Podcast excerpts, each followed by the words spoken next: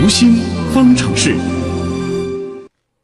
接下来这个事儿呢，真的是有些重口味啊。最近呢，在四川德阳市上演了真实版的人鬼情未了。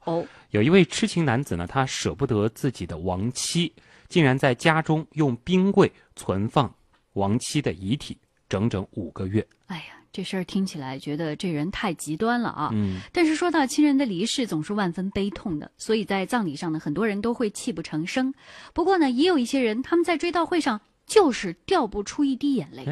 于是别人就会说这个孩子一点都不孝顺啊，而他们自己心里也会产生因为掉不出眼泪无法悲痛的这种罪恶感，甚至怀疑自己是不是心理有问题。有的人要问了，这种现象到底是不是正常的？面对亲人的离世，我们又该如何应对呢？我们的边界星辰就此采访了国家心理咨询师、职业培训专家讲师张华。张老师你好。你好星辰。那么首先我们就来回答一下刚才提到的这个困惑啊，就是在参加葬礼的时候没有掉眼泪，这是一种不正常的表现吗？确实是。当我们参加某个葬礼的时候，如果那一刻我们在那种悲伤的环境下，我们还没有流出眼泪，甚至我们都会产生一种强烈的自责感，甚至罪恶感，觉得为什么我是这样子，甚至产生一种心理的害怕，觉得自己有问题。其实对这种问题的解释呢，我们不能单纯从问题去解释，因为这种现象本身啊，也是经常会出现的。尤其会出现在什么样的情况下呢？就是你越是孝顺，你越是这个人亲密，你越是不愿意这个人离开，可能你刚才所说的这种哭不出来的这种现象越会发生。因为当一个人面临一个很遗憾的事儿，比如说一个亲人的过世，尤其是一个很意外的过世，很不能接受的过世，在第一时刻我们是无法接受这种现实的。而丧失亲人这样一个过程之后，我们要做的第一件事就是什么呢？就是接受现实。因为不能接受现实，所以我们也不会用哭的方式去祭奠这个现实，那是因为你特别的放不下，特别的不愿意接受妻子已经过世了，所以即便妻子过世了好几个月，仍然去希望她在你身边，希望她没有过世，希望她没有发生，甚至每一天做饭还会摆上她的筷子，一直还在床边摆上她的枕头，摆上她的鞋子。因为什么呢？因为你不愿意承认她已经过世了。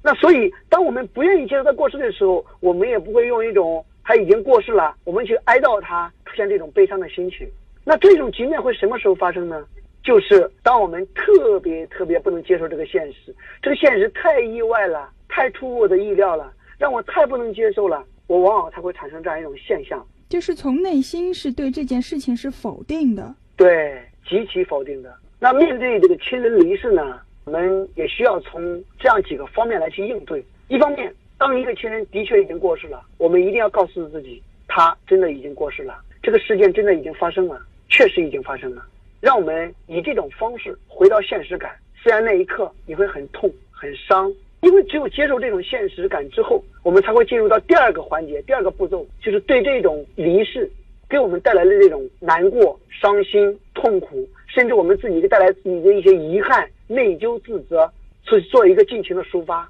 所以我们会去哭，我们会去表述说多对不起他，多内疚，多自责，没能来得及看上你最后一眼，要不是因为我怎么样，可能也不至于你能过世等等，去把这样一种各种各样的情绪得到抒发。可能我们是淋漓尽致的去哭，去大声的去喊，去伤心，以此来把这种压抑在内心的负面情绪得到一个排解。当这个环节做完了，我们内心的这样一种激烈的情绪得到了一种抒发，得到了一种哀伤，我们会说第三个环节，就是用一种仪式去和这个真正已经离开我们的人去做一个告别。这就是比方说出现一些葬礼啊、哀悼会啊，最后再去瞻仰他啊，或者去给他弄一个墓碑啊，以这种方式用这样一种形式的东西来做一个仪式，从而达到一种告别。形成这个告别之后，我们还会实现一些自我对他的祝福，比如说我祝福你在另一个世界很好，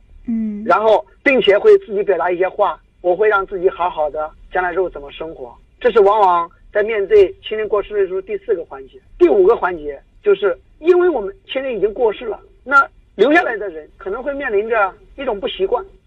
一种不适应，所以他如何去面临环境发生变化了，我怎么去适应这个重要的人不存在的一种生活，可能是要做的。如果这个环节也做到了，也适应了，那基本上我们说这个人已经走出了这一段哀伤。所以任何一个面对亲人过世，往往是这样5个过程和步骤。嗯，那你刚才所说的这种现象，在推特社会上窥不出来，往往是在第1个环节就已经卡壳了。那他之后一定要是再经历这后面4个过程才能够完全走出来，还是说一定要经历这样几个过程才能够完全走出来？这个过程之间也没有那么清晰的界限。可能一般情况下在忙葬礼的时候啊，通常很多人会很忙碌，在那一刻呢来不及哭，没有时间哭，都还没有来得及让自己哀伤，因为要接待亲朋好友来去做各种安抚，甚至还要安抚生下来的人，还要在生下来的人面前去强装坚强硬撑，所以就没有完成这样一个接受现实的环节，或者说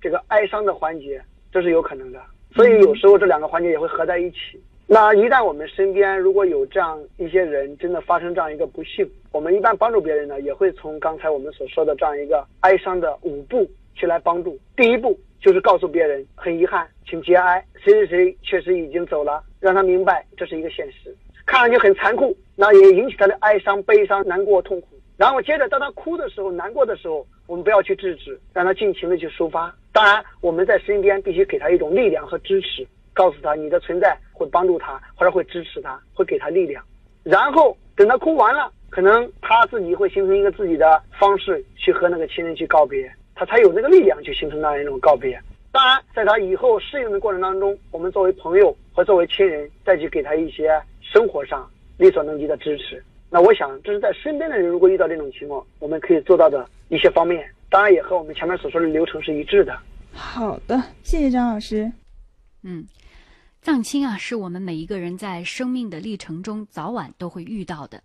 除了前面谈到的面对葬礼却哭不出来，还有很多人呢会表现出过度的悲伤，几年了还是走不出这种悲伤的情绪。那么作为身边的亲友，我们应该如何安慰他们呢？接下来来听一听心理观察员、2级心理咨询师4月是怎么说的。好的，主持人，心理咨询里有一个词叫做哀伤辅导。在一个人失去所爱或者所依附的对象的时候，所处的状态和过程叫做哀伤。在告别式上，我们常听到有人安慰丧亲者，你要振作些，你会克服的，但同时又觉得这些话挺无力的。有些生者在丧亲后会反复提起亲人，每提起一次就体验一次悲痛情绪。我们也会下意识地劝他们，越想越难过，别想了。从心理咨询的角度，其实这些都是我们希望避免说的话。这些话会阻碍生者的倾诉，感到你无力承载或不愿意进一步聆听他的伤痛。也不要轻易说我很了解你的感受，因为你这样说，生者会感到自己个人经验的独特性被否认，而产生认知失落，同时质疑你的真诚。其实面对丧亲者的巨大悲痛，我们会感到无能为力。我们可以想一下，那些建议性的话是真的有助于拿走他们的悲痛，还是其实是在缓解我们自己面对这个情境的不安。